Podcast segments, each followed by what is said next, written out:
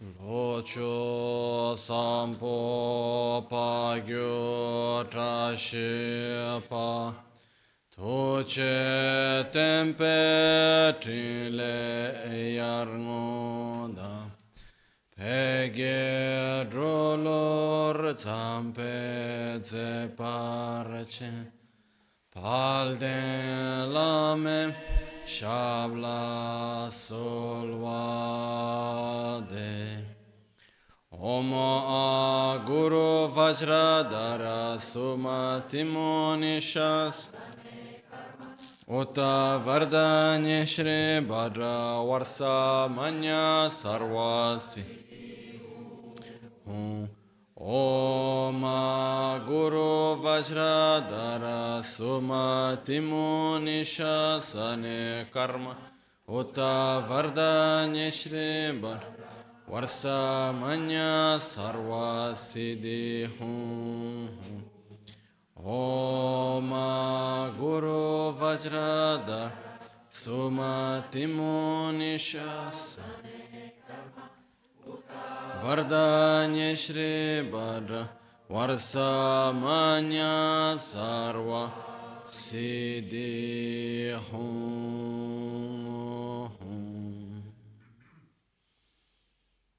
Pakyukye Kudandagi Lo Pakyukye Sundandagi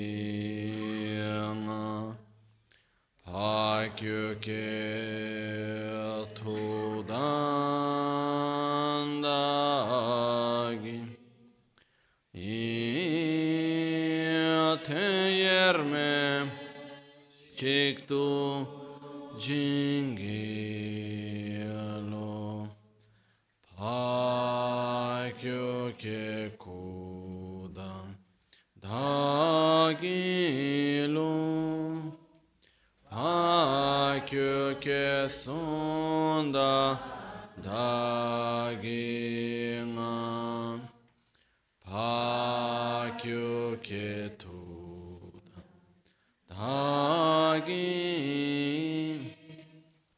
Tüyerme çıktı Çingilo Makyo kekudan Dagilo Makyo kesundan Dagilo Makyo ketudan Dagi Tüyerme çıktı Jingilo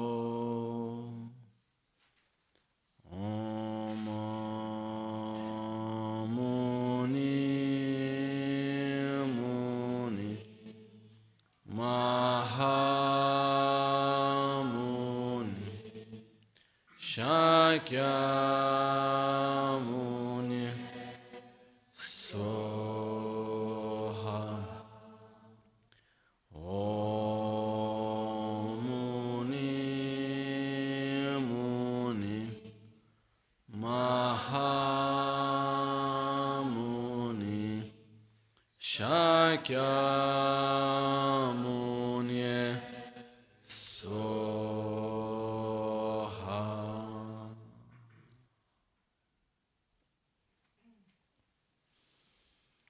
Buonasera.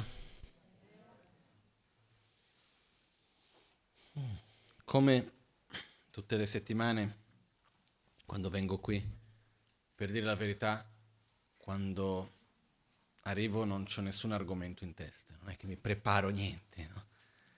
E quindi dico un po' quello che viene al momento. Ci sono delle volte che vengono più argomenti in testa, alcune volte meno. Oggi veramente... Alcune volte, qualche minuto prima, prendo quei due minuti, vado un attimo in bagno, penso un attimino, prendo quei due minuti un attimino, perché se no è sempre domande, cose, gente in giro, quindi...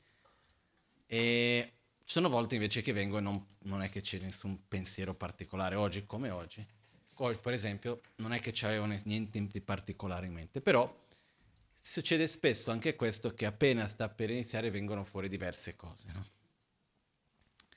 Questo fatto di non preparare le lezioni, l'insegnamento è una cosa che un po' viene sin dagli inizi, quando ho cominciato, quindi quando è stato, è stato la prima volta che ho avuto questa opportunità di poter condividere un po' di quello che ho imparato, di quello che credo, è stato proprio qui, questa stessa sala, qui al Kumpen, nel millenovecentonovantacinque, se non mi sbaglio, quindi un pochettino d'anni sono passati.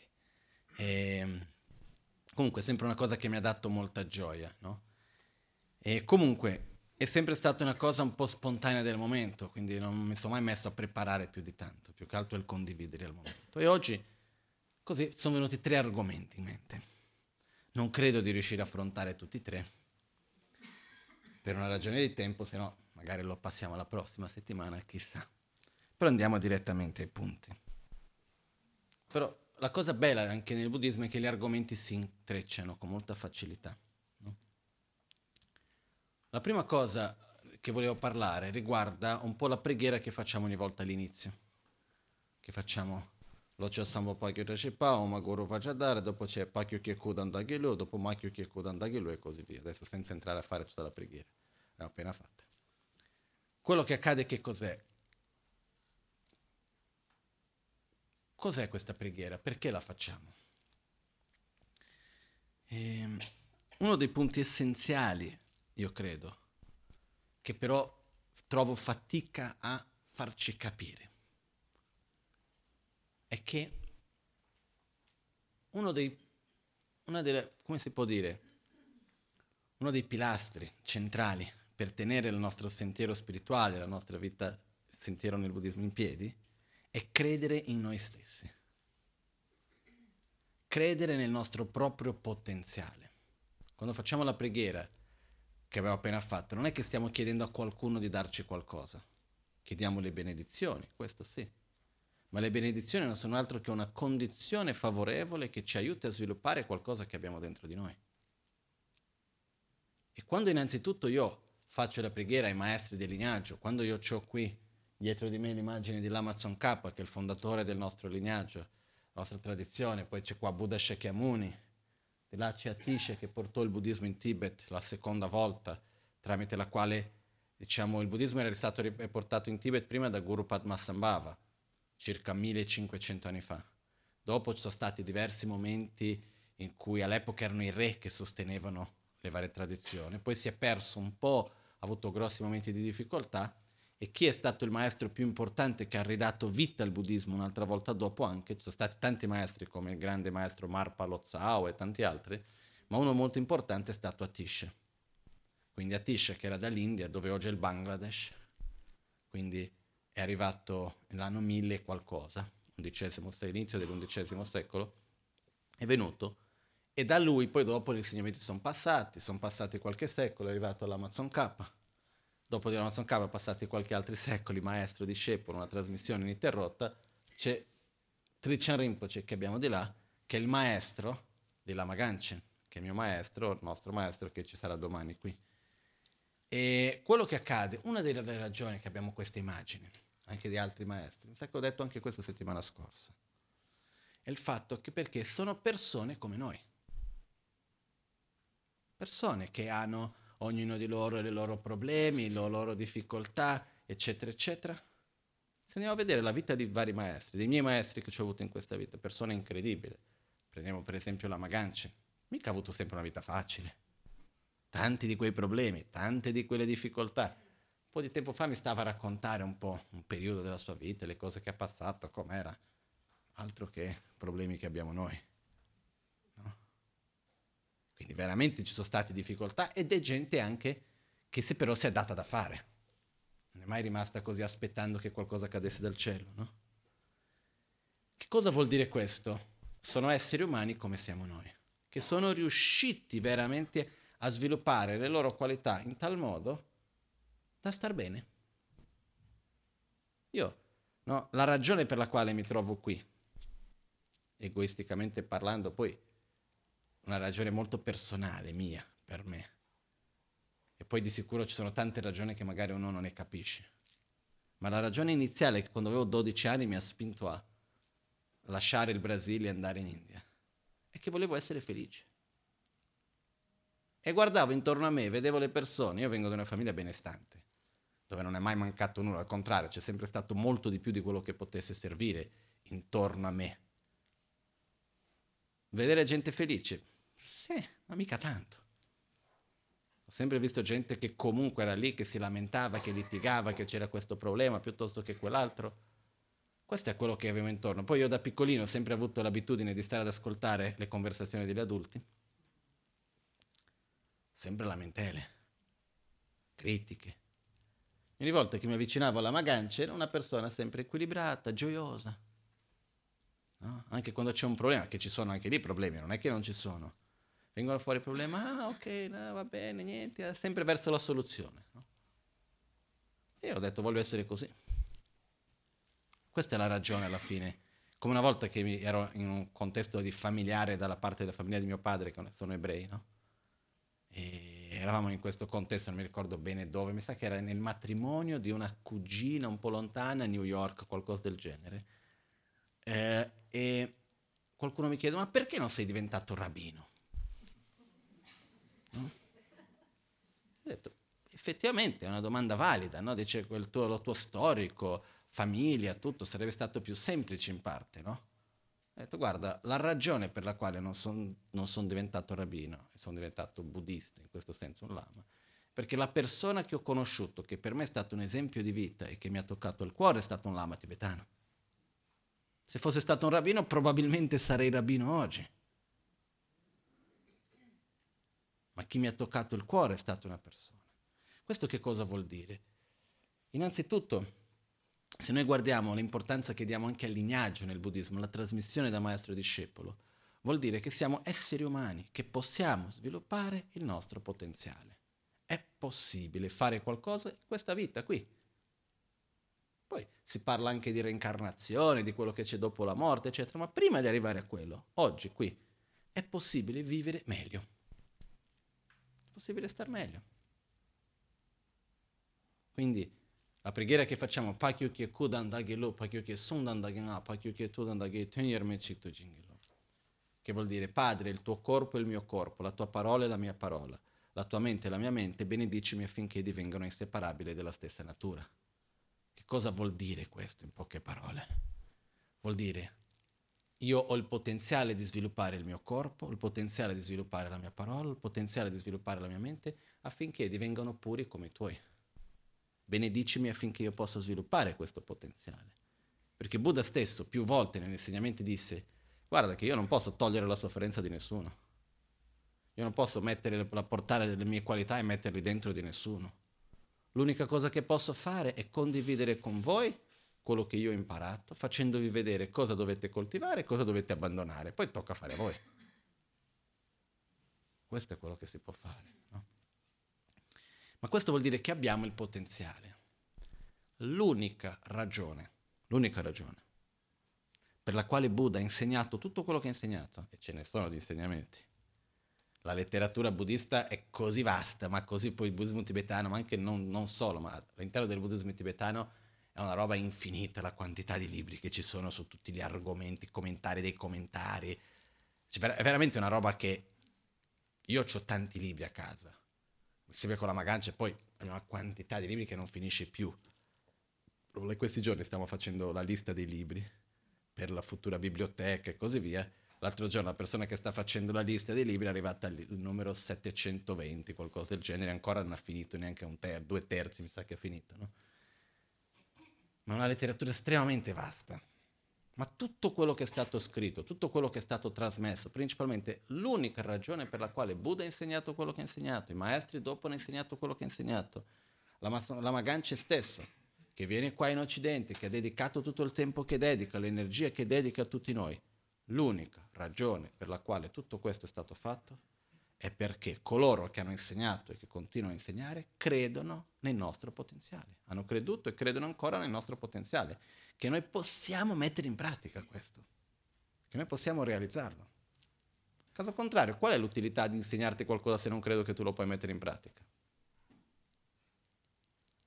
Non ce n'è. Perciò uno dei punti di partenza importanti nel buddismo, secondo me nel nostro, nella nostra vita, è credere che io posso. Io posso essere felice. Che ci vuole? Io po- po- qualche giorno fa parlavo con delle persone e dicevo, guarda, è un buon segno che vi lamentate di problemi inutili. Il fatto che voi vi lamentate di stupidate e vi state lì a lamentare e soffrire per cose veramente insignificanti è un ottimo segno. Vuol dire che non avete veri problemi. Perché voglio vedere quando c'è un problema grave, quando c'è un problema serio. A quel punto cosa succede? È come quando eravamo in India anno novantasette, se non mi sbaglio, quando c'è stato l'incidente, novantasette? Eh? novantasei mi sa. Eh, eravamo con Lama Gangchen in India, quando si facevano questi viaggi all'epoca, c'era più o meno una trentina, cinquantina di occidentali, gente di paesi diversi, culture diverse, classi sociali diverse, età diverse. L'unica cosa che era più che, che riunisce tutti è che tutti vogliono seguire insieme il buddismo e vivono un po' come una famiglia insieme con la Magancia, quello perché oltre a quello veramente diversi in tanti aspetti. E succedeva così, si arrivava in un albergo. Ovviamente era un viaggio stile familiare, non c'era nulla di preorganizzato, chissà come. Quindi si arrivava lì, si sceglieva l'albergo del momento, quello che c'era, com'era nell'India di quegli anni, India degli anni novanta. Quindi che cosa succedeva? Si arrivava nell'albergo, per me costa troppo. No, per me è troppo semplice. Io con quello non ci sto in camera. Eh, io voglio la camera singola, ma non ci sono le camere singole. Eh, ma l'acqua calda non c'è, come faccio? Era sempre una cosa che prima di che tutti fossero mai in camera ci voleva cosa che quaranta minuti almeno, minimo. Era così, è sempre. Un giorno faccia, stiamo viaggiando e abbiamo un incidente in pullman. Bruttino, devo dire. Qualcuno si è fatto un po' male, qualcuno un po' più di un po' male, niente di gravissimo, però la segretaria della Magancia si è rotto il braccio in sette pezzi, per dire. Non è stato proprio una cosa leggera l'incidente. Comunque, alla fine, tutto bene. Finisce tutto l'incidente, tutti fuori dal pullman. Io ho imparato tre cose con quell'incidente. Prima cosa, esco dal pullman. Io stavo dormendo seduto nella prima fila, davanti c'era una porta di vetro, ero seduto con le gambe incrociate. E a un certo punto, dormendo di notte, c'è l'incidente, il pullman sbatte, io volo con la testa sulla, su questa porta di vetro, la porta di vetro cade, per fortuna non si rompe.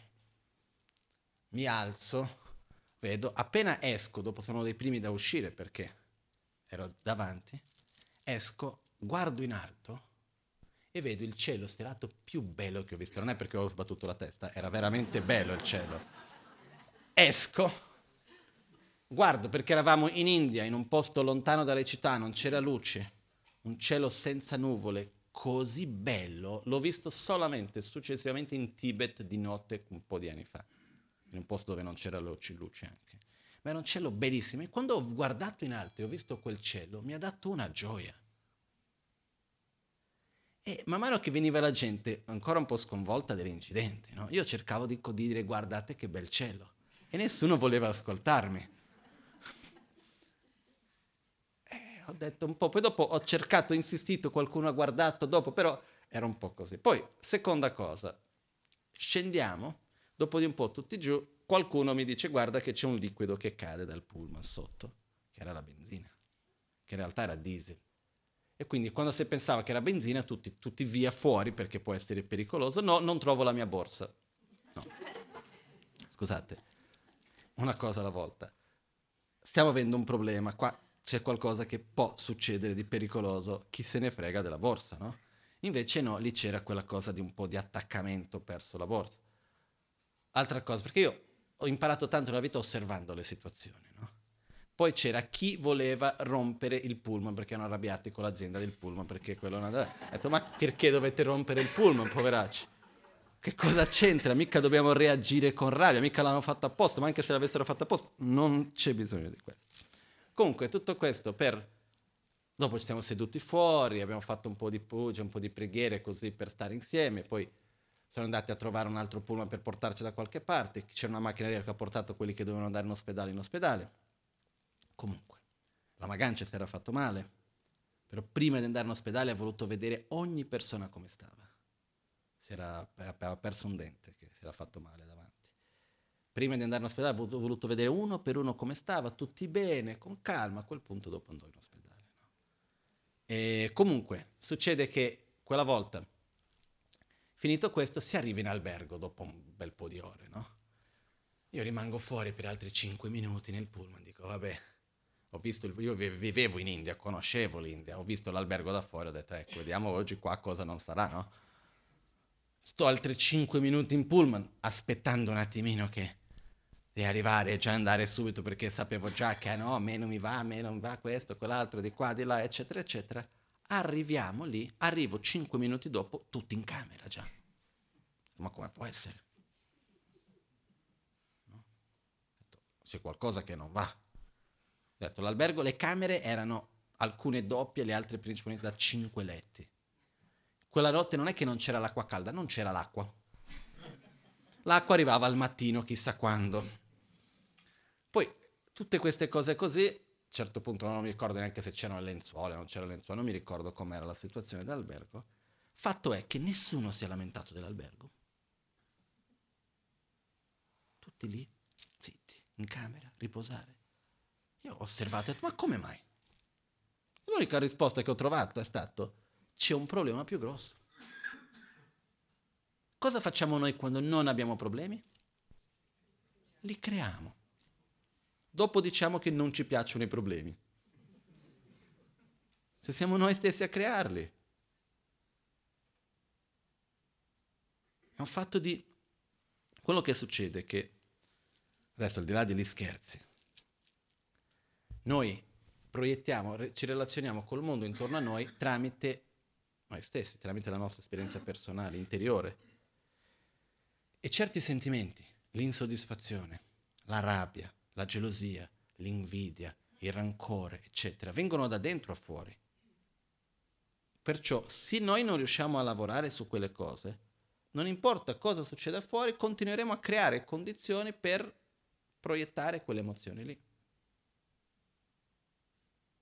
È un po' come, facendo un esempio, non so se è il migliore, cosa succede un giorno che siamo molto sensibili? Magari perché abbiamo una malattia, abbiamo un po' di febbre, abbiamo un momento, non so, uno sbalzo ormonale, no? Per dire, io non ho mai avuto l'esperienza diretta della tensione premestruale, però gli effetti collaterali li ho visti più volte, non li ho vissuti. Quindi quello che succede che cos'è? Cosa succede quando una persona ha, io credo che sia simile comunque all'aspetto di quando per esempio io, mi succede, già succede di avere un po' una febbre, un qualcosa, succede delle volte che siamo ipersensibili, una piccola cosa ci sembra più grande, una persona parla con la voce normale ci sembra che sta gridando, o, con, o per esempio quando abbiamo la, un po' di febbre, la, la, eh, si può, per dire interna, che mi si tocca la pelle e sembra che faccia male, uno può venire a farci una carezza, ci fa male. Ci sono delle volte che siamo molto sensibili. Quando siamo molto sensibili, cosa succede? Si reagisce male. Non per quello che sta accadendo, ma perché noi siamo troppo sensibili. Quindi la cosa viene vissuta in altro modo. Questo è quello che ci succede di solito. Perché siamo tristi, perché abbiamo il nostro rancore, perché siamo, perché siamo gelosi, invidiosi, attaccamento, eh, di qua e di là, paure, abbiamo, andiamo a reagire con le situazioni intorno perché proiettiamo sulle cose i nostri propri squilibri interiori. Quindi quando non ci sono problemi li creiamo. E la realtà è che quando stiamo bene dentro di noi veramente i problemi non esistono. Io ho vissuto con delle persone che per me è una delle più grandi benedizioni della mia vita, oltre il mio maestro Lama Gangchen, ma ho avuto persone con cui ho vissuto in monastero, con cui ho convissuto, che per me sono stati veramente un esempio di felicità, di star bene, di soddisfazione. Gente che sta bene. No? Mi ricordavo anche oggi, ieri mi sono ricordato di questa cosa, per esempio in monastero. non si è mai... Io non mi sono mai accorto, lo, mi sono accorto anni dopo che ero andato via dal monastero, che sono venuto in Italia, che un giorno mi sono fermato a pensare, mi sono accorto di questo. Quando sono andato lì, non solamente è stato, vabbè, un cambio della, dal punto di vista culturale, ma anche da un punto di vista materiale e sociale, che io venivo da una, venivo una famiglia abbastanza benestante, poi arrivo lì, una vita non semplice di più. Per dire, in Brasile mai preso il trasporto pubblico, perché vabbè, in Brasile è diverso dall'Italia, c'è una disparità sociale, tutta una cosa che... Mi ricordo una volta da ragazzini abbiamo preso un pullman per fare l'esperienza del pullman, però mai e mai. In India cosa facevo? Andavo a prendere i pullman dappertutto, ore, ore, ore, ore in quel pullman seduto, con le gambe incrociate perché non c'era posto per le gambe, piuttosto che in piedi, venticinque insieme nel pullman, un posto di tre si mettono in cinque, tante di quelle cose, ma con gioia, sempre. E l'altra cosa che c'è, ma tutto questo per dire che ho visto che una vita estremamente semplice, ma molto gioiosa. Perché? Una delle ragioni è che era sempre sta- il monastero è sempre stata una vita piena, perché l'attenzione non rimane, nel mio caso e anche di altri che ho visto intorno a me, l'attenzione non era sul fatto cosa c'è da mangiare oggi, fa caldo o fa freddo, come è la casa, se questo è a posto o quell'altro. L'attenzione è, sto, sto studiando la corretta visione della realtà, ho capito qualcosa o no? Com'è andata la meditazione oggi? Abbiamo fatto le preghiere al mattino.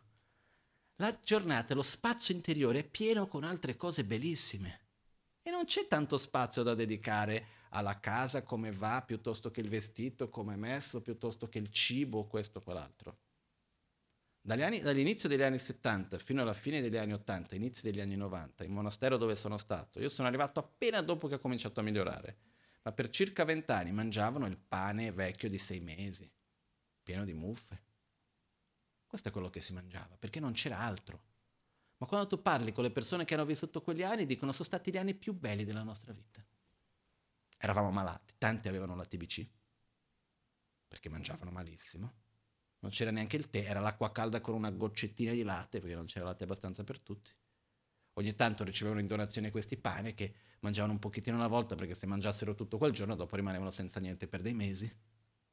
Quindi si mangiava un pezzettino così, non sto esagerando, di pane secco che si toglieva con un coltello un po' la muffa e si mangiava, si metteva nell'acqua calda per quei dieci minuti. Ma tutti dicevano sono stati gli anni più belli. Perché? Perché dicevano la nostra attenzione era in altre cose. E erano anni in cui materialmente, non avendo nulla, tra di noi non c'era nessuna invidia. Non c'era il io, il mio, il mio e il tuo. Era tutto insieme di tutti. Non c'era la mia casa, insieme. La sala di meditazione e di preghiera, il monastero sono due dipartimenti, sono due monasteri in uno. Era una sola, fatta di bambù e paglia. E si condivideva, si stava bene. Perché? Perché la attenzione era da un'altra parte. Prima ho detto, quando ho cominciato ad avere un po' più di soldi, questa è la mia casa, quella è la tua. Prima di entrare me lo chiedi. Questo è il mio cibo, questo è il mio. Quando è cominciato ad avere molto di più il mio e il tuo, hanno aumentato i conflitti. Questa è una cosa. E poi non solo questo, l'attenzione e lo spazio che si è cominciato a dare alle cose è aumentato, e questo ha aumentato la sofferenza.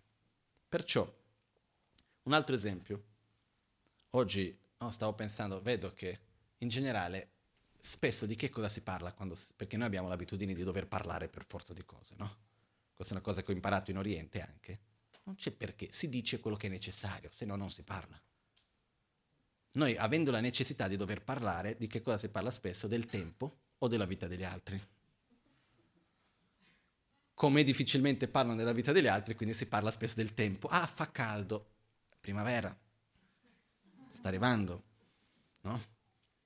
E io mi, questo mi ha fatto ricordare, che oggi una persona mi ha detto questo, mi si è fatto ricordare una volta che ero in Tibet, insieme con uh, uno dei miei compagni di studi lì, che è l'attendente di mio maestro, che è l'abate del monastero, che già vive in una delle case migliori case del monastero. Il suo attendente, anche lui molto molto estremamente semplice, il suo attendente vive in un quart- una stanzina, che si trova in una sorta di un cortiletto, che sarà un, ter- un, un quarto neanche di questa stanza qua, e dove a un certo punto in mezzo a questo cortile hanno messo un legnetto, tipo un, un compensato, che serve da muro, altro che coibentazione, no? Con il freddo che fa in Tibet, e ho una porticina di niente. E ho visto che era piena di spifferi e così. Un giorno faceva freddo, quel giorno aveva nevicato, faceva veramente freddo. Io non ho problemi col freddo di solito, ma in Tibet a quattromila metri vi assicuro che il fe- freddo lo vivi in un modo diverso. Lo guardo e dico, scusi, ma non è freddo qui d'inverno? E mi guarda come se stesse chiedendo la cosa più assurda del mondo. E dice, scusi, inverno fa freddo. Che domanda mi fai? Non è un problema il fatto che faccia freddo d'inverno. C'ho altro da pensare, c'ho i miei studi, la mia meditazione, altre cose. Non è che sto qua a pensare al freddo dell'inverno. Inverno fa freddo, punto. Quindi anche questa è un'altra cosa. L'abitudine di non dover stare a parlare dell'ovvio. Sappiamo, adesso è arrivata la primavera, farà sempre più caldo. Ok? Siamo sicuri di questo? Normale. Ogni tanto può piovere, fa un po' freddì, normale. No? Poi dopo a un certo punto finisce, arriva l'estate, farà caldo, non vi dovete lamentare, farà caldo, normale. E a un certo punto finisce. È normale, però quello che succede è che noi abbiamo spesso bisogno di stare a parlare e riempiamo parte del nostro spazio con cose estremamente futili e superficiali. Quando il nostro spazio interiore è preso da queste cose, questo diventa il nostro universo. Il mio universo è come sono i vestiti, cosa mi ha detto quell'altro, come mi vede questo, eh, se fa caldo, se fa freddo, piuttosto che la casa, piuttosto che il mangiare, e questo e quell'altro. Quando questo è il nostro universo, diventano problemi.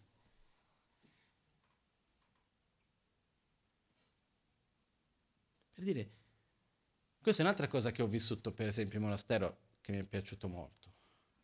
Io, nei dodici anni che sono stato lì, magari una o due volte ho visto qualcuno lamentarsi del mangiare. Questo non è perché il mangiare era buono. E a loro piace mangiare bene. Sì, i giorni di festa cucinavano benissimo. Quando c'erano i giorni di festa in monastero che qualcuno offriva, cioè ogni tanto in monastero c'è questa tradizione che viene qualcuno e offre un pranzo per tutti i monaci di un certo dipartimento, di tutto il monastero, e lì si cucina bene, si fa e si mangia bene. Diversi tipi di piatti, fanno tante cose buone. Piace mangiare bene. Il resto del, del tempo si mangia riso e lenticchie, lenticchie e riso. Tutti i giorni. Qualcuno si lamenta? No. Perché c'è altro su cui pensare, non è che c'è lo spazio per queste cose. Più spazio diamo a certe cose, più spazio queste cose prendono. Quindi una delle ragioni per la quale spesso noi viviamo tanti problemi è perché riempiamo il nostro spazio con queste cose. Se noi osserviamo bene, nella nostra vita, gran parte della nostra vita è piena di cose futili. Quando siamo piccoli, ok, siamo lì che ci dobbiamo divertire, i ragazzi, come si dice, gli amici, giochi di qua, di là, poi ok, c'è il fidanzato, la fidanzata, e questo è il divertimento, una cosa, un'altra, poi comincia, poi ok, poi dopo c'è lavorare, guadagnare, quindi la casa, le responsabilità, la macchina, le tasse, tutte le cose, cioè c'è, si, la vita gira intorno alla sopravvivenza in un certo modo. La vita gira intorno a, come si può dire, è un po' quel concetto, scusate se cambio un po' il modo di dire, è un po' quella cosa di compro la macchina per andare a lavorare, lavoro per pagare la macchina.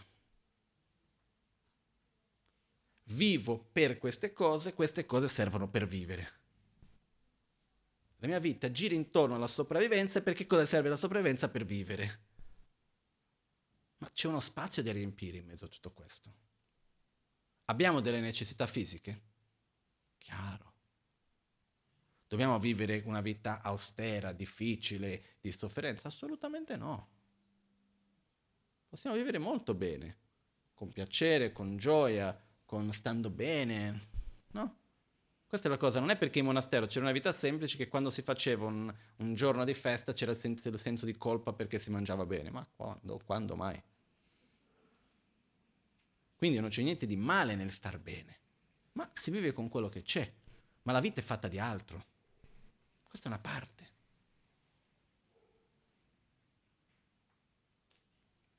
Per esempio, una persona con cui sono riuscito a instaurare un rapporto di questo genere che mi dà tanta gioia è con mia madre. Con mia madre abbiamo un rapporto che non è che sono riuscito, è venuto naturale, perché anche lei è una persona così. Ci sentiamo raramente, un po' da sempre, così.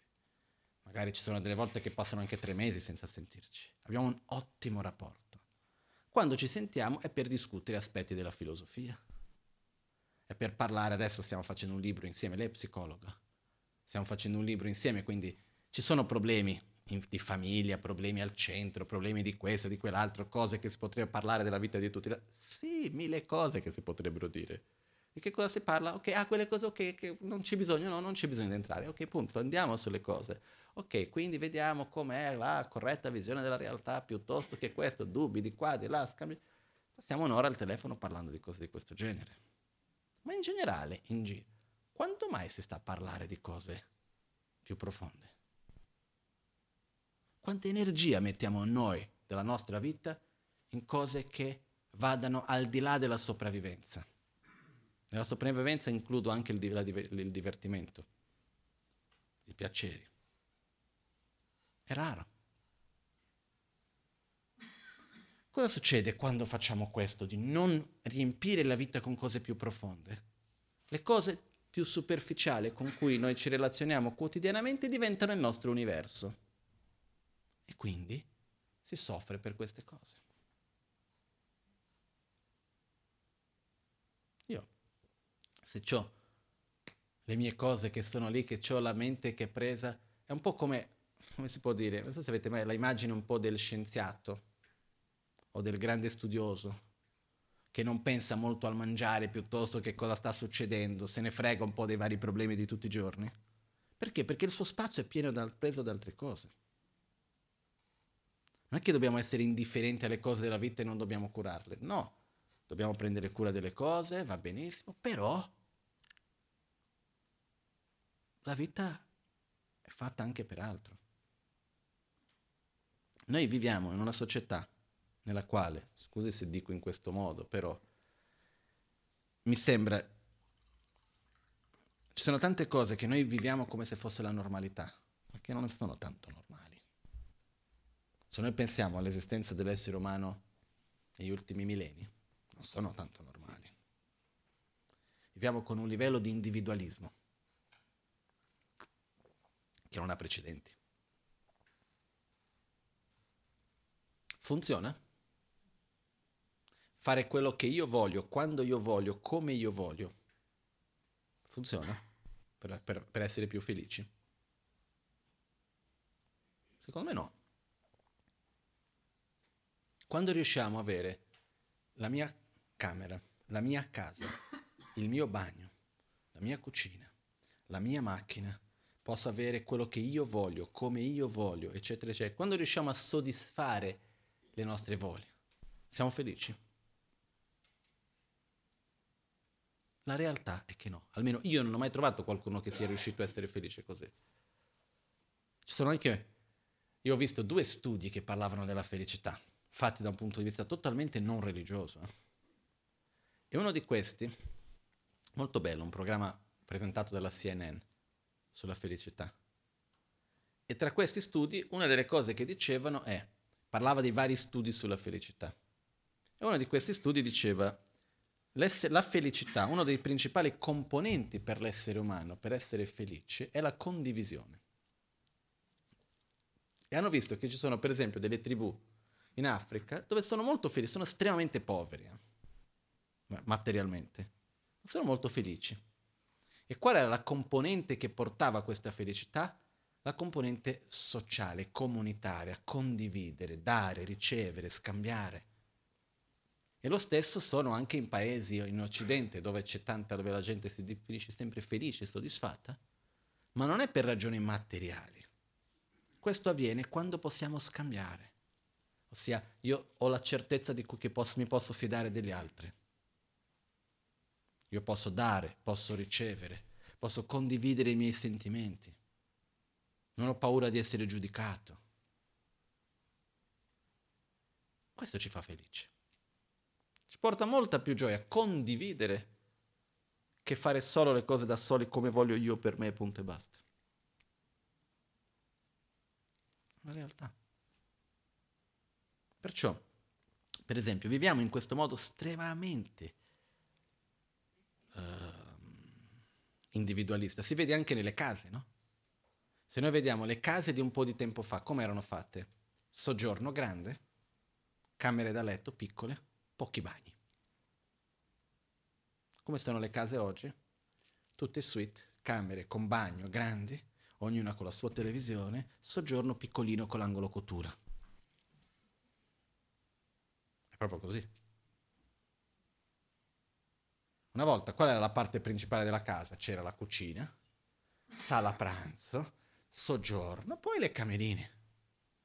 Perché in camera si andava per dormire. Il resto del tempo si mangiava insieme, si stava insieme, si cucinava, si parlava della giornata piuttosto che questo, quell'altro, ma c'era l'aspetto di stare insieme. Questo sempre di meno oggi. Io ho un po' la sensazione, in questo modo un po' individualista di essere, che partendo da questa idea che per essere felice dobbiamo fare quello che io voglio, quando io voglio, come io voglio, che non riusciamo più a condividere bene con gli altri. È un po' la sensazione che ho quando vedo un po' certe situazioni intorno a me, come se fossero i bambini che dicono io con te non voglio giocare perché tu non vuoi giocare con le mie stesse regole, quindi con te non ci gioco più. Quando si gioca insieme, e apro e chiudo parentesi, io una delle cose che vedo in questo mondo in cui viviamo, che a me mi sembra una mancanza in qualche modo, una cosa che sarebbe bella. Secondo me giocare è una cosa che deve essere portata per tutta la vita. Una cosa che fa bene. Scherzare, ma giocare anche. Saper relazionarsi, questo ci aiuta in questo modo di relazionarci con tutti. Noi creiamo di quelle rigidità del modo di relazionarsi uno con l'altro che non si gioca più. Anche l'adulto non gioca più con i bambini, no? Manca questa cosa, quindi secondo me anche questo, giocare è una cosa importante, chiudo parentesi. Ma io vedo, se fossero dei bambini, cosa succede? Quando due bambini giocano insieme, vogliono fare esattamente lo stesso gioco? No. Però in qualche modo trovano un equilibrio, no? Ok, facciamo un po' nel tuo modo, un po' nel mio, e piano piano si trova un equilibrio dell'accettare uno all'altro, accettarsi uno all'altro, questo dà la possibilità reale di giocare insieme. Okay? Cosa io vedo nel mondo adulto, in qualche modo, spesso nella nostra società? Io con te non ci gioco. Perché? Perché tu non ci stai perfettamente alle mie regole. Visto che non vuoi fare il mio gioco, non ci gioco. Quindi cosa succede nei rapporti? Rapporti intendo dire amicizie, lavoro, rapporti di coppia, in tutti i generi. Si comincia un po' finché sembra che tutti e due vogliono giocare nelle stesse regole. Quando passa un po' di tempo e capiamo che non vogliamo fare esattamente lo stesso gioco, non ci gioco più. Piuttosto ci gioco da solo. E abbiamo l'illusione di trovare qualcuno che vuole fare lo stesso identico gioco. Cosa che non ci sarà mai. Quello che accade è l'importanza di capire che la gioia, la soddisfazione, viene non nel fare le cose come io voglio per me, ma nell'aprirsi all'altro, nel condividere, nell'accettare, nell'amare l'altro. Sono queste le cose che poi ci danno veramente gioia. Quindi, quello che voglio dire è che noi abbiamo un potenziale molto, molto grande, molto grande. E per essere felici non ci vuole molto. Veramente, veramente non ci vuole molto. Io credo nelle utopie. No? L'utopia nel senso di credere a una cosa che sembra impossibile. È importante credere nelle utopie perché Questo ci dà la possibilità di andare oltre. Caso contrario ci rassegniamo dopo di un po', ma tanto tutto è così. Passiamo la vita a lamentarci. No? Qual è uno dei problemi che abbiamo anche oggi? Non ci sono più utopie.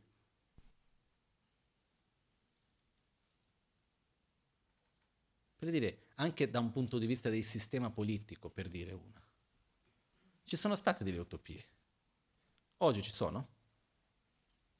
Partiti praticamente non esistono più.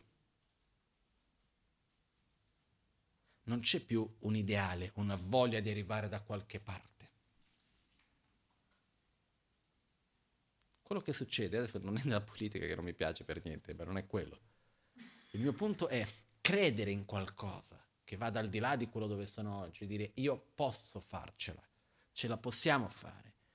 E dedicare la vita in quella direzione è molto importante, perché questo ci fa andare sempre oltre il punto dove siamo arrivati. Quindi la mia utopia qual è? Che io credo che sia possibile.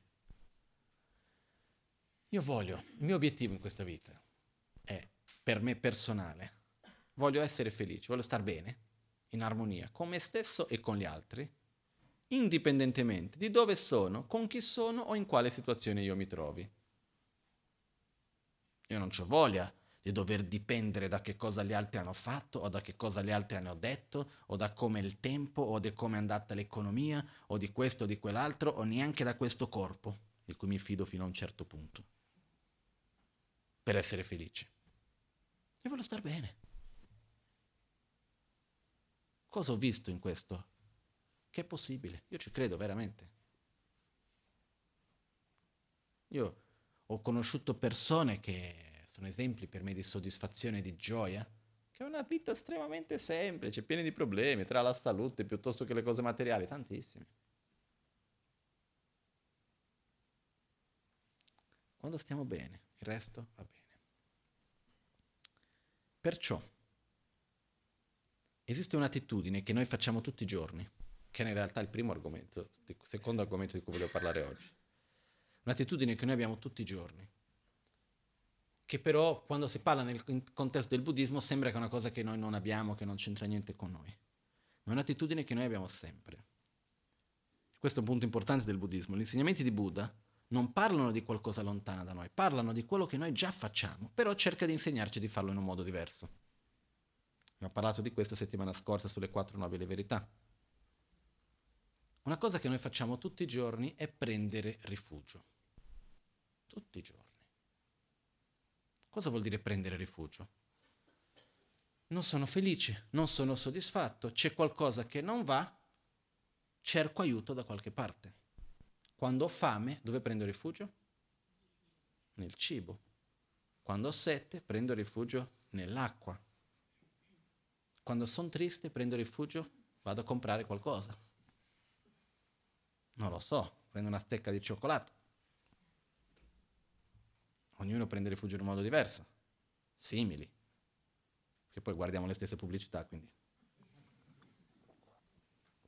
Quello che vuole dire è che siamo comunque influenzati. Ma alla fine, se noi guardiamo nella nostra vita, dove prendiamo rifugio? A livello quotidiano prendiamo rifugio in che cosa? Ogni volta che c'è un problema vogliamo cercare la persona che ci sta vicino, piuttosto che c'è la cosa materiale, eccetera. A un livello più ampio, che è più importante ancora, io in questa vita dove prendo rifugio? Per, nella presa di rifugio, il, il, il prendere rifugio comporta due aspetti. Il nome tradizionale personalmente non mi piace, però è quello che viene dato, quindi lo dirò, poi lo spiego meglio. O meglio, la traduzione non, non rende per niente. In tibetano si dice Tepa Dan Jikpa, che sono le cause del rifugio, che sarebbe Jikpa Dan Tepa, che sarebbe paura e fede. Non è tanto bello come termine, ma il significato è il seguente. Per prendere rifugio in qualcosa, io devo prima riconoscere da che cosa prendo rifugio e in che cosa prendo rifugio. Ho freddo, ricerco un posto caldo. prendo rifugio dal freddo, per quindi riconosco che il freddo non mi fa bene e vado a cercare un luogo che mi possa eliminare quella sofferenza, quindi prendo rifugio, in una, vado dentro casa, sono fuori, entro. Ho fame, non mi piace la fame, quindi prendo rifugio da che cosa? Dalla sofferenza della fame. Dove vado a prendere rifugio? Nel cibo. Perché? Perché riconosco che il cibo può eliminare il dolore, può eliminare la fame. Mi sento solo, chiamo un amico. Perché? Perché non mi piace sentirmi solo e so che quella persona di solito è gentile e carino, mi fa sentir bene, quindi lo chiamo. La presa di rifugio ha sempre questi due aspetti: qualcosa dalla quale voglio uscire e qualcosa che mi può aiutare a uscire da quello che voglio. Perciò, in generale, da che cosa vogliamo uscire? Dall'insoddisfazione, dalla sofferenza. Ok, dalle nostre sofferenze che abbiamo di solito, sofferenza del corpo e della mente, cosa ne abbiamo di più? Della mente principalmente. Sofferenza del corpo, in Occidente, in questa società moderna, siamo riusciti abbastanza a risolvere questo problema, per dire. Passiamo fame? Abbiamo un problema a posto, si mangia troppo. Abbiamo problemi di freddo? No, c'è riscaldamento. Sono i vestiti, passiamo troppo uh, caldo, no? C'è aria condizionata, questo, quell'altro. Perciò c'è un dolore, subito una pasticca per togliere il dolore. Dal punto di vista della sofferenza fisica veramente ne è pochissima. Però soffriamo o non soffriamo? Però c'è la nostra sofferenza, principalmente una sofferenza mentale. Tristezza, rancore, insoddisfazione, perché questo non va, perché quello non va, come mai tu mi hai detto, come mai tu hai fatto, perché sei così, non dovresti essere così, come ti permetti di dire questo, perché hai fatto quell'altro, ma guarda quella persona che ha detto che ha fatto che è così, perché l'ha fatto così, non dovrebbe essere così, ma io l'ho detto che non doveva fare in quel modo, invece l'ha fatto comunque. Mille menate che ci facciamo. Ok? Sofferenza della mente. Non ci piace soffrire, non piace a nessuno soffrire. Quindi, da che cosa vogliamo uscire? Dalla sofferenza, dall'insoddisfazione. Quindi la prima parte è chiamata così paura, che vuol dire da che cosa voglio uscire, cosa voglio eliminare, è abbastanza chiara. Adesso, quando si entra veramente a parlare di rifugio nel contesto del buddismo, si va molto più a fondo su questo punto, ci sono altri aspetti che non entro in questo momento. Okay? Sto parlando in un modo abbastanza semplificato. In che cosa prendiamo rifugio di solito? Prendiamo rifugio nei beni materiali? Noi crediamo che quando avremo la casa come vogliamo, la macchina così in un certo modo, e quando io avrò quel vestito che lo vorrei tanto, meglio che ho bisogno, e quando avrei questo e quando avrei quell'altro sarò felice? Sì. Quindi mettiamo energia per ottenere quelle cose? Sì. Funziona? No. È una novità questo o l'avete sempre saputo? Io ogni volta che, non ogni volta, però spesso quando parlo con i ragazzini, bambini, ragazzini delle scuole che vengono qui, spesso ci sono le scuole che vengono qui al Compe, no?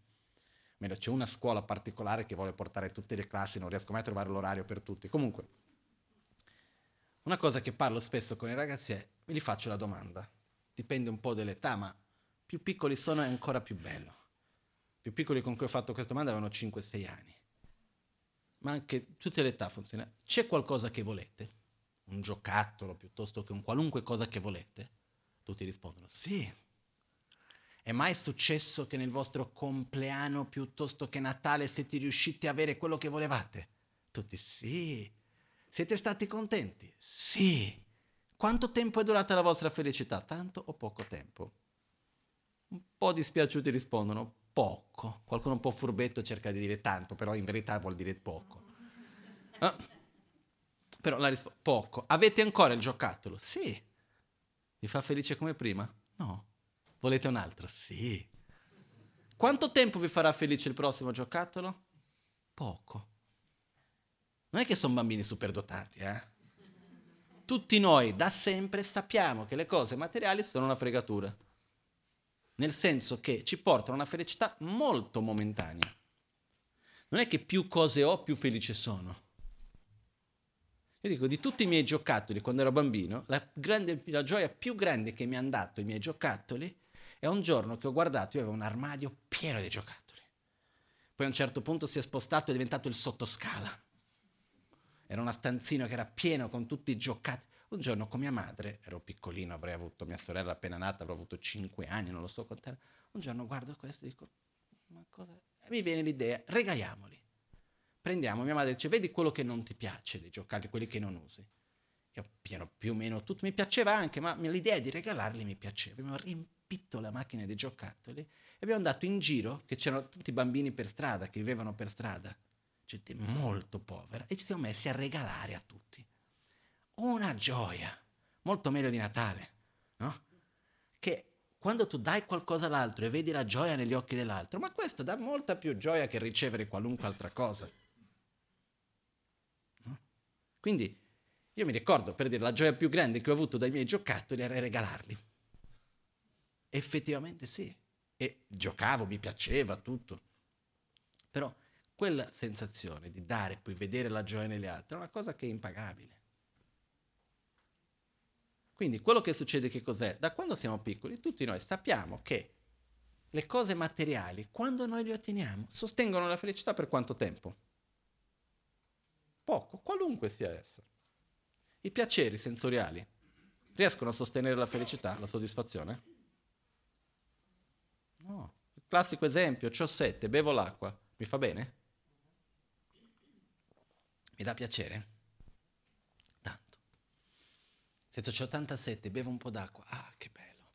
Mi ricordo una volta, oggi mi sto ricordando tutte le varie storie. Siamo andati a fare il picnic del monastero, che si trovava in una montagna davanti, dove mi trovo più o meno un cento chilometri, qualcosa di meno, magari non cento chilometri, troppo. Eh, non lo so, una ventina di chilometri, quel che era. Comunque, c'era una montagna davanti. Si doveva salire a piedi, che c'era una montagna sacra, si arrivava a metà, si faceva il picnic, poi si andava sopra in alto, si faceva le preghiere, poi si scendeva. È stato tutto il giorno. I monaci sono bravissimi a fare i picnic, stanno tutto il giorno a giocare a cricket, giocare a carte, e si divertono tantissimo. Stanno lì tutto il giorno a fare questo, a un certo punto finisce l'acqua. Un caldo, una sete. Per prendere l'acqua c'era da scendere quei circa trecento gradini di pietra e riprendere, andare a prendere l'acqua, che c'era il pozzo sotto, e a prendere l'acqua. C'ero io e mio padre, e lì a un certo punto una sete, una sete, una sete. Non c'era l'acqua, però solo il pensiero di andare giù. Abbiamo fatto una cosa di cui mi vergogno tanto, però l'abbiamo fatto in quel momento, che è stato, per bere l'acqua, l'unica acqua che c'era era una pozzanghera. Si beveva già in India, quindi aveva un po' più di anticorpi in più, anticorpi in meno, chi se ne frega. Abbiamo messo il tessuto, questo qua, la sciarpa, sopra la pozzanghera e abbiamo preso un po' d'acqua, no? Mai bevuto un'acqua così schifosa. Come gusto parlo. E ma quello che mi ricordo è che anche se quell'acqua era così schifosa, quell'istante di quel sorso d'acqua con tutta la sete che avevo mi ha dato gioia. Poi siamo scesi a prendere l'acqua. Però quello che è successo è che quando io ab- abbiamo tanta sete e beviamo, ci dà gioia o no? Sì, ma se continuo a bere l'acqua, quella sensazione di gioia, di piacere è sostenuta o dopo di un po' non regge più? Dopo il secondo litro e vado avanti a bere e vado avanti a bere e vado avanti a bere, cosa succede a un certo punto? Quella stessa cosa che prima mi dava gioia, cosa succede? Mi dà sofferenza. E così è con tutti i piaceri. Classico esempio, qualcuno ci fa una carezza, qualcuno che piace, che vogliamo bene, viene, ci fa una carezza, ci piace? Sì, e va avanti a fare la carezza, e va avanti e va avanti e passa lì quella mezz'oretta, un'ora, due ore, e ancora lì a farci quella carezza. A un certo punto chiediamo scusa che dobbiamo andare in bagno o qualunque altra cosa, in realtà non è vero. Cosa succede? Il fatto è che qualunque piacere, quando sostenuto, non dà più quella sensazione di piacere. Ok? E questa è la seconda fregatura. I beni materiali, i piaceri sensoriali sono una illusione di felicità, è qualcosa che non può sostenere la nostra felicità.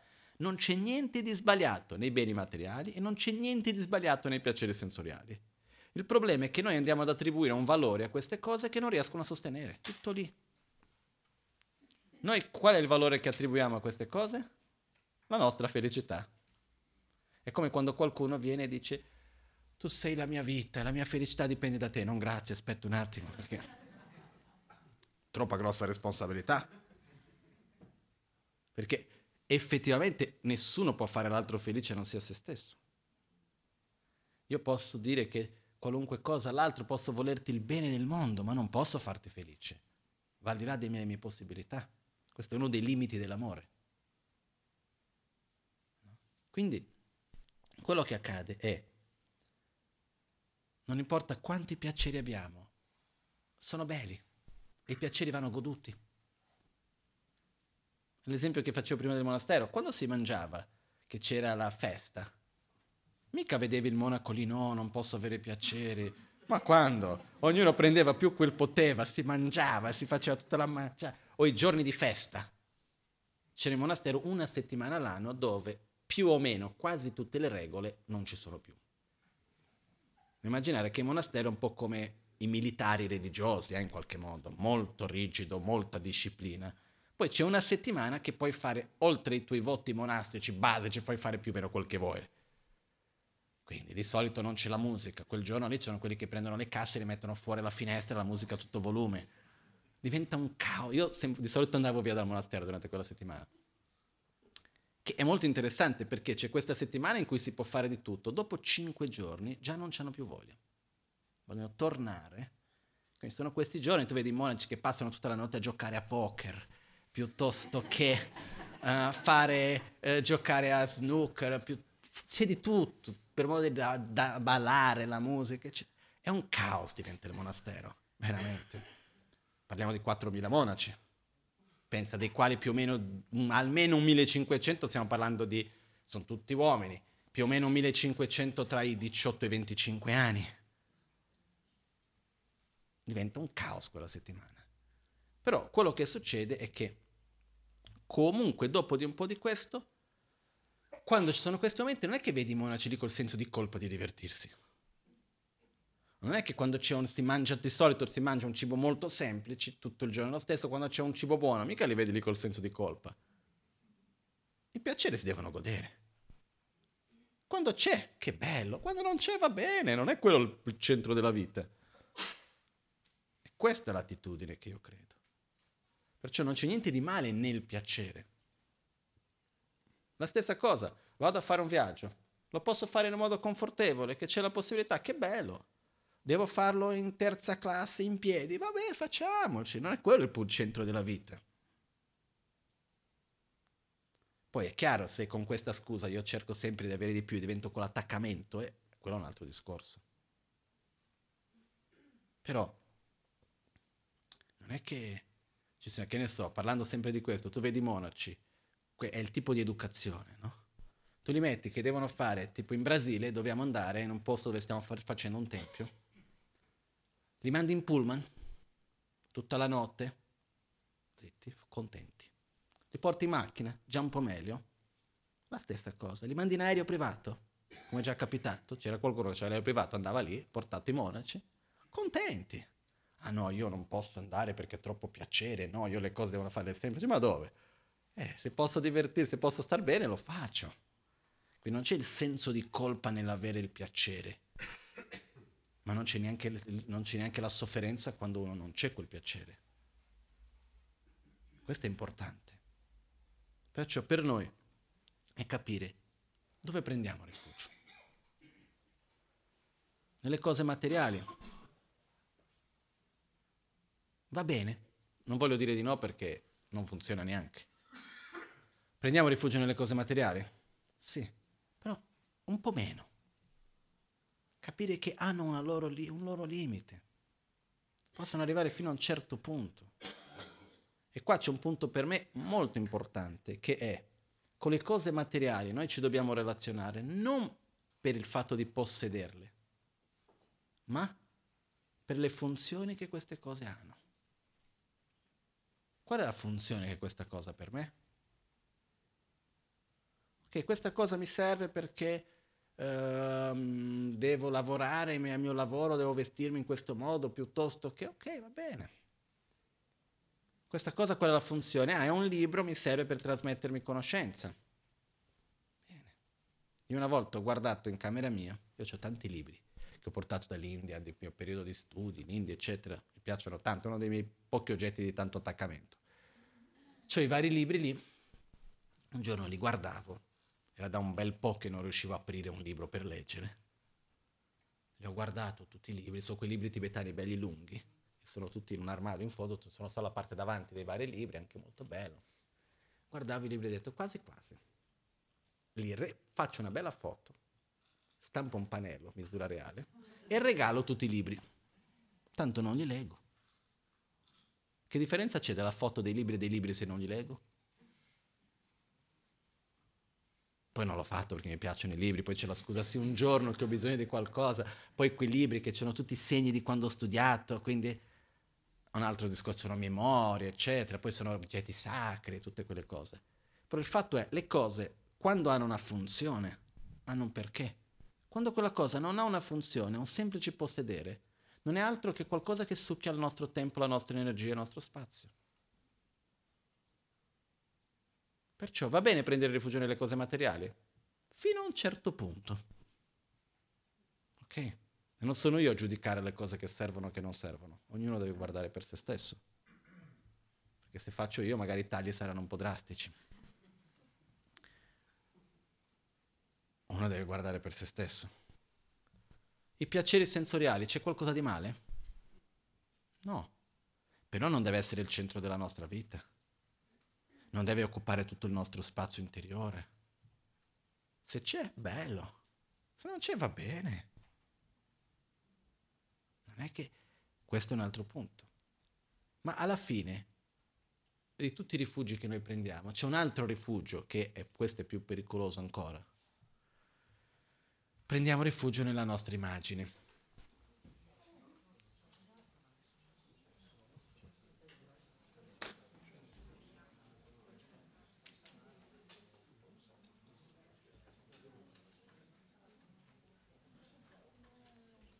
Aspetta che c'è chi sta a gestire un attimino.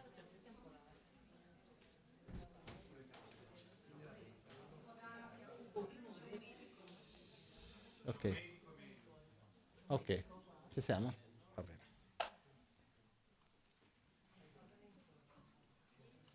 Ok.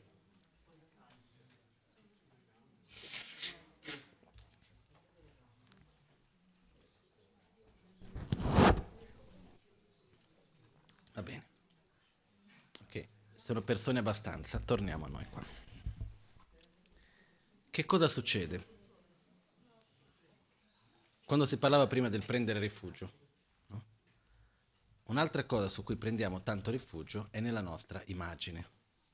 Che cosa gli altri pensano di noi? Quante sono le cose che noi facciamo al giorno? Non perché ci crediamo in quella cosa, ma perché cosa l'altro penserà di me se faccio così o se faccio cos'ha. Ok, tutto bene. Quante sono effettivamente le cose che noi facciamo? Il nostro modo di parlare, le cose che diciamo, il nostro modo di vestire, i luoghi dove andiamo. Quanto siamo influenzati da che cosa gli altri penseranno di me? Okay. Arriviamo in un posto, ci poniamo questo problema o no? Ci poniamo. A casa con la gente che conosciamo da una vita, ci poniamo questo problema? Ah, se dico questo penseranno questo, se faccio così penseranno quell'altro. Vogliamo essere accettati? Sì. Vogliamo essere amati? Vogliamo essere desiderati?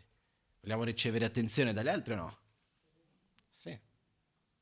Poi cosa succede quando riceviamo tantissima attenzione da qualcuno? Distanza, basta, troppo. Dammi un po' di aria, dammi un po' di spazio. Quello che succede è che effettivamente che cosa gli altri pensano di noi cambia qualcosa per quello che noi siamo o no?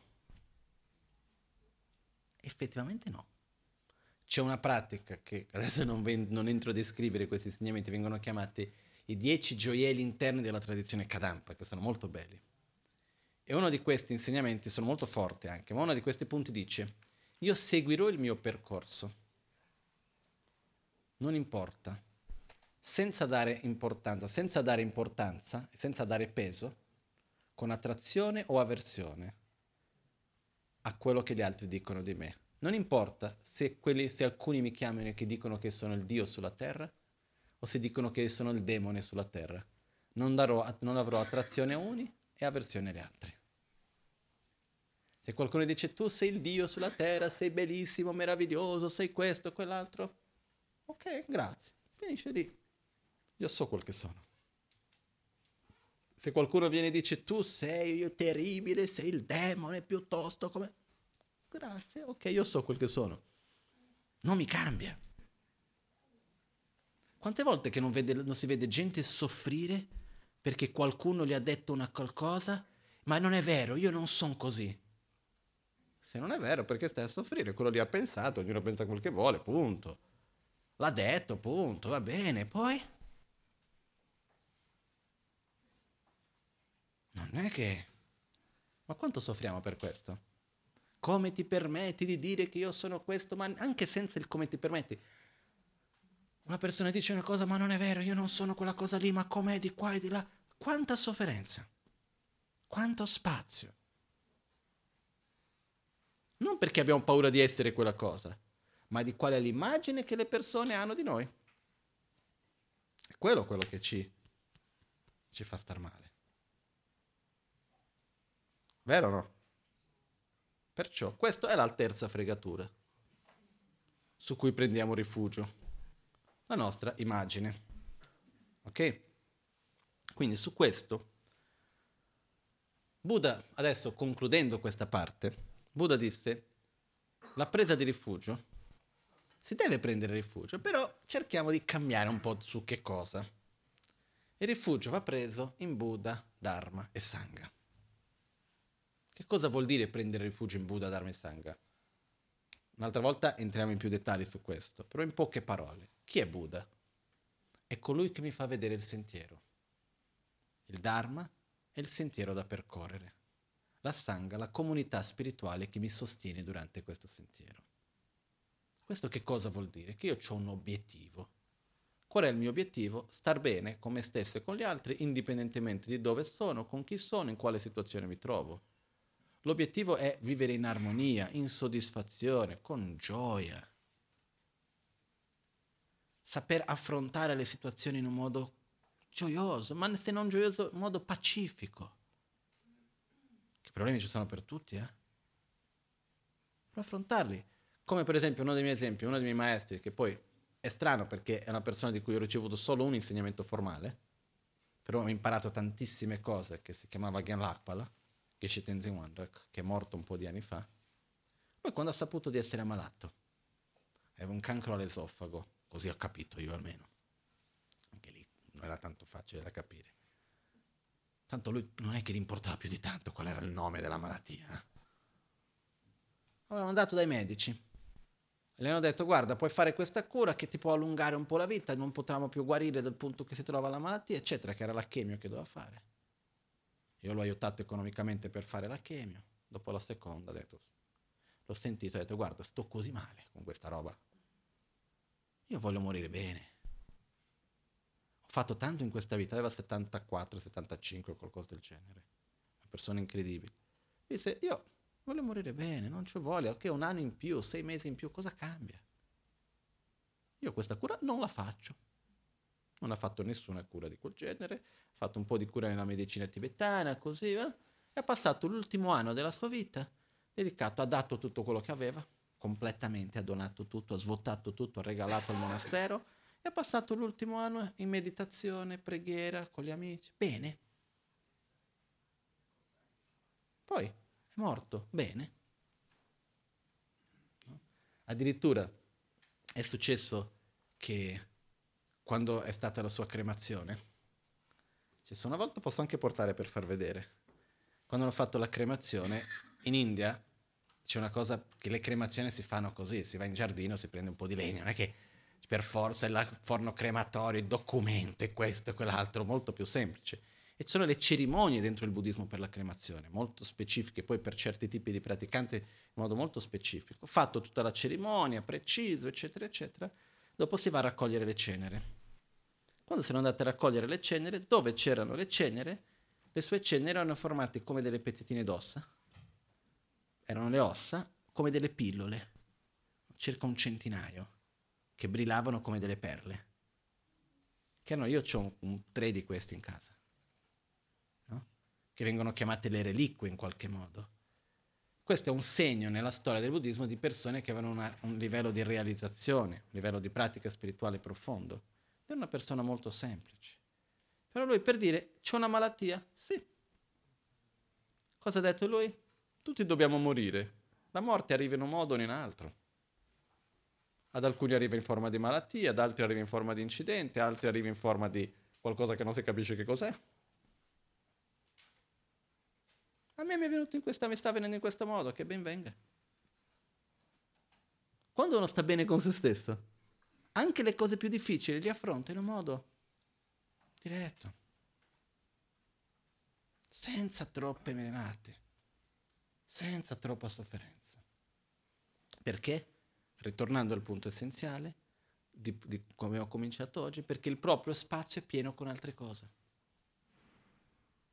Il suo spazio era pieno con le sue pratiche, le sue meditazioni, il suo stato interiore. Non era, questo corpo è un mezzo, sta finendo, bene. Finisce qui. Quando riempiamo la nostra vita con altro, quello ha un altro significato. Perciò, qual è l'obiettivo? Viene chiamato la liberazione, l'illuminazione, sviluppare le nostre qualità, star bene profondamente, eliminare i nostri veleni mentali. Per fare questo ho bisogno di aiuto. Qualcuno mi deve far vedere, perché io da solo non lo so. Quindi si prende rifugio nel Buddha. Prendere rifugio nel Buddha non vuol dire Buddha fai qualcosa per me. No, vuol dire Buddha aiutami, perché io voglio fare lo stesso che hai fatto anche tu. Fammi vedere il sentiero. Si prende rifugio nel sentiero, che sono il percorso interiore che andiamo a fare, il percorso di crescita e di sviluppo, che viene chiamato il Dharma. Si prende rifugio nella Sangha, che è la compagnia spirituale durante il nostro percorso, che ci serve anche. Poi, prendendo rifugio, si prende rifugio nel Buddha, che è il Buddha che un giorno diventeremo, ossia il nostro proprio potenziale di illuminazione.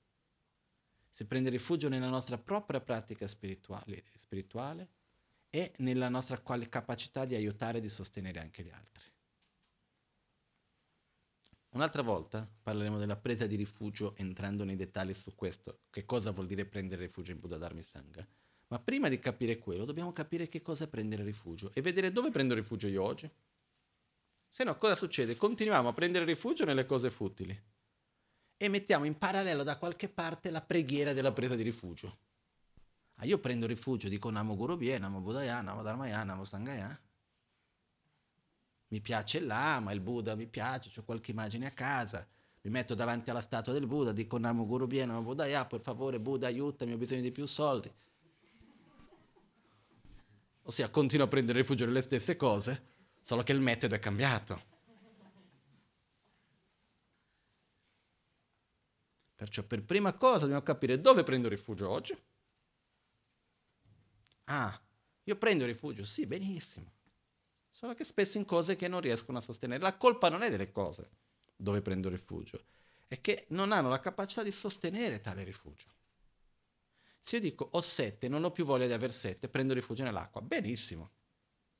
Non è che ho fame e dico prendo rifugio nel Buddha, Buddha, da togliermi la fame, no. Ho fame, prendo rifugio nel cibo, perfetto.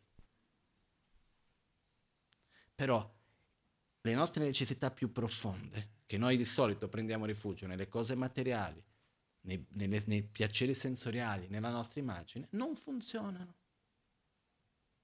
Quindi, cosa dobbiamo bisogno? Di qualcosa di più profondo.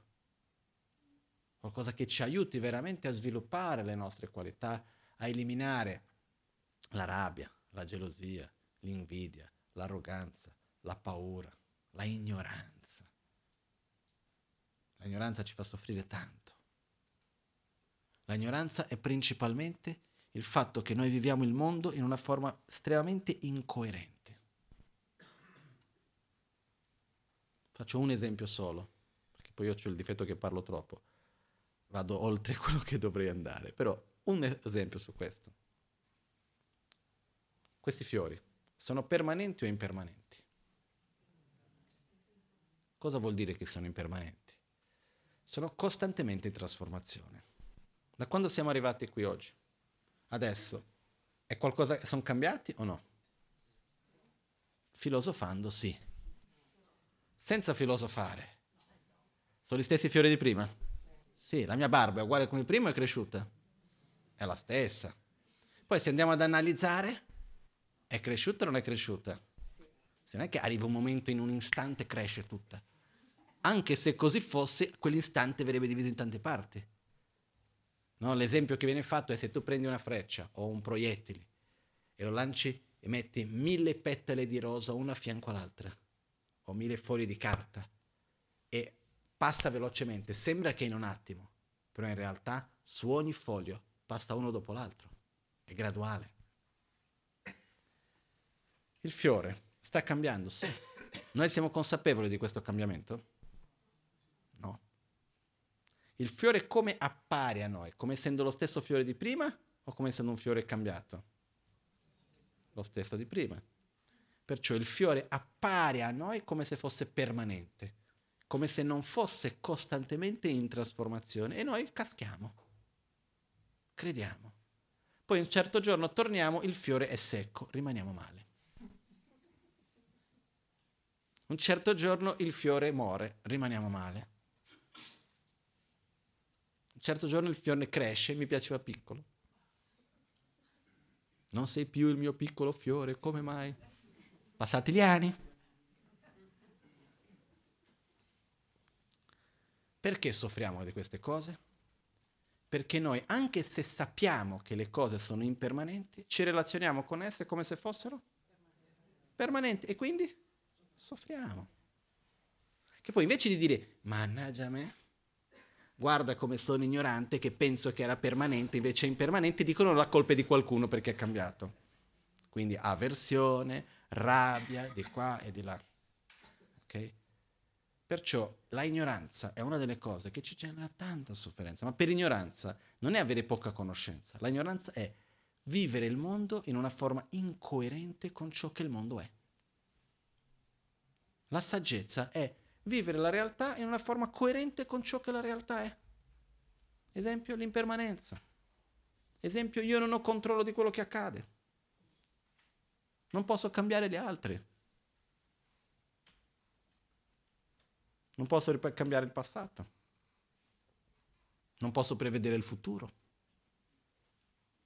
La realtà è relativa. Sono piccole cose, piccole e grandi cose. Che quando noi li cambiamo, piano piano abbiamo più coerenza col mondo, la rabbia, la gelosia, l'invidia, l'arroganza, non c'è più dove sostenersi. Quindi questo è l'obiettivo. È qua che dobbiamo prendere rifugio. E dire cosa faccio nella mia vita? Perché quando si chiede alla gente cosa fai nella vita? Io sono un medico, ho capito. Oltre quello, cosa fai? Qual è il tuo obiettivo nella vita? Io nella mia vita, per vivere la mia sussistenza, lavoro come medico, come um, che ne so io adesso, l'avvocato, piuttosto che lavoro in fabbrica, piuttosto che non lavoro, piuttosto che qualunque altra cosa. Ok, ma cosa fai nella vita? Qual è l'obiettivo? Per che cosa usi questi, questa possibilità preziosa che abbiamo, che chiamiamo di vita? Ah, il mio obiettivo, quello che faccio nella mia vita è sviluppare amore verso me stesso, amore verso gli altri e una corretta visione della realtà. Questo è quello che faccio nella vita. Quello che faccio nella vita, amare gli altri, voglio aprire il mio cuore agli altri. Poi sì, lavoro in banca, ah, c'è il negozio, piuttosto che faccio questo, faccio quell'altro, sto cercando lavoro, che ne so io, ognuno ha la sua. Ma cosa faccio nella vita? È una domanda importante. Se noi non chiariamo questo punto, non riusciremo mai a prendere rifugio in Buddha Dharma Sangha. Veramente. Sì, superficialmente. Ma se io non pongo che il mio obiettivo è sviluppare me stesso, se, se il mio obiettivo è avere una bella carriera, non deve, serve prendere rifugio in Buddha o nel Dharma. prendo rifugio in altre cose. Perciò, e avere la carriera va benissimo, eh? Però quello è un strumento della vita, non è l'obiettivo della vita. Questo è quello che è molto importante da capire. Ok? Adesso, con questo concludiamo questa parte di oggi e ricordo solo questa cosa, è molto importante vedere, per esempio sul rifugio, come io prendo rifugio, non solo guardare al rifugio in Buddha, darmi sangha, perché sennò sembra una cosa lontana che non c'entra niente con me. Importante vedere dove sono io, cosa voglio fare. Ok?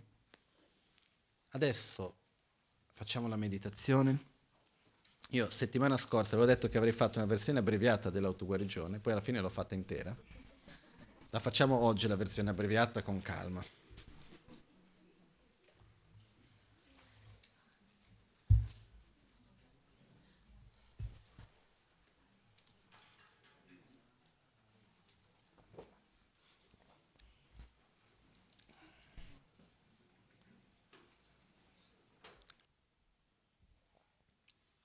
All'alba o al tramonto, di notte o durante il giorno, possano i tre gioielli concederci le loro benedizioni, possano aiutarci ad ottenere tutte le realizzazioni e cospargere il sentiero della nostra vita con molti segni di buon auspicio.